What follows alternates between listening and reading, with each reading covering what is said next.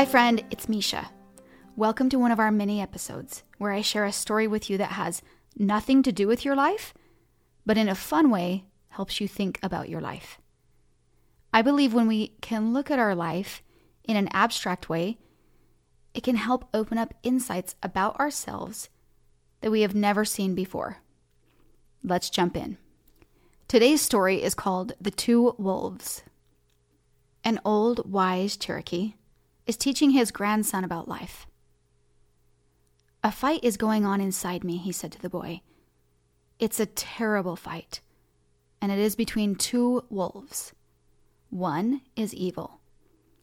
He is anger, envy, sorrow, regret, greed, arrogance, self-pity, guilt, resentment, inferiority, lies, false pride, superiority, and ego."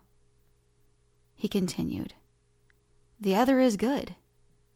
He is joy, peace, love, hope, serenity, humility, kindness, benevolence, empathy, generosity, truth, compassion, and faith. The same fight is going on inside you and inside every other person too."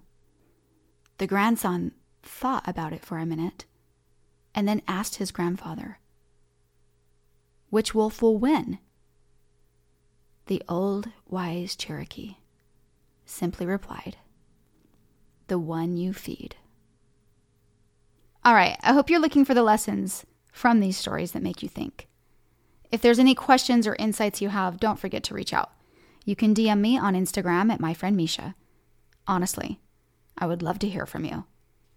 I'm here for you. I'm here for you to help you take a little bit of time for a mindset check that will alter your days, and by so doing, alter your life. I'm here to remind you that in your life you have more power than you think you do by breaking it down and walking through it with you. And I'm here to help you feel encouragement radiating from your body to live the amazing life that's in front of you. Keep on keeping, my friends.